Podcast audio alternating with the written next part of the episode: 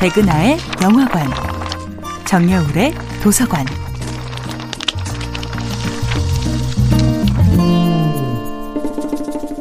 안녕하세요. 여러분들과 쉽고 재미있는 영화 이야기를 나누고 있는 배우 연구소 소장 백은하입니다.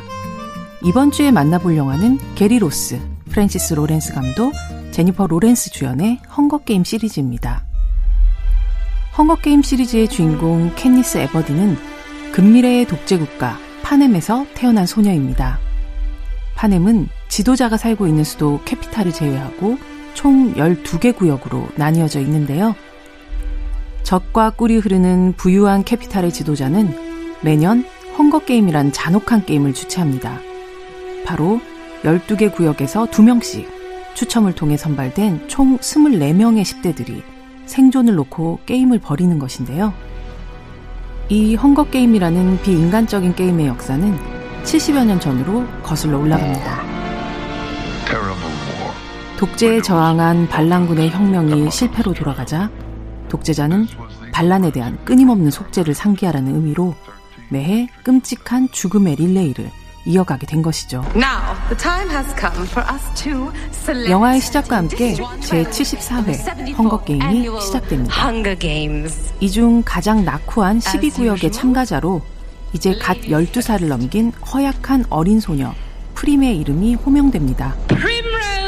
그때 프림의 언니 캐니스는 여동생을 대신해 헝거게임에 참가하겠다고 손을 들게 되죠. 말하자면 캐니스는 헝거게임의 역사를 통틀어 최초의 자발적인 지원자가 되는 것이죠.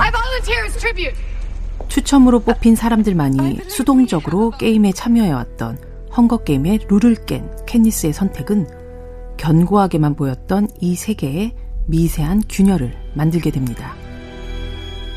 그렇게 캐니스라는 이름의 작은 화살은 세상을 바꾸는 장대한 비행을 시작하죠. 캐니스를 포스트 아포칼립스 시대의 새로운 영웅으로 만드는 것은 단순히 그녀의 용맹함이나 담대함만은 아닙니다. 그녀를 움직이는 가장 강력한 동력은 사상과 이념 혹은 정치적 입장이 아니라 가족과 이웃, 인간에 대한 연민입니다. 바로 이 점이 새로운 혁명의 지도자 캣니스를 지난 세대의 리더들과 차별시키는 요소가 됩니다. 세트장 같은 전쟁터를 박차고 날아오르는 새 인류의 모킹제이.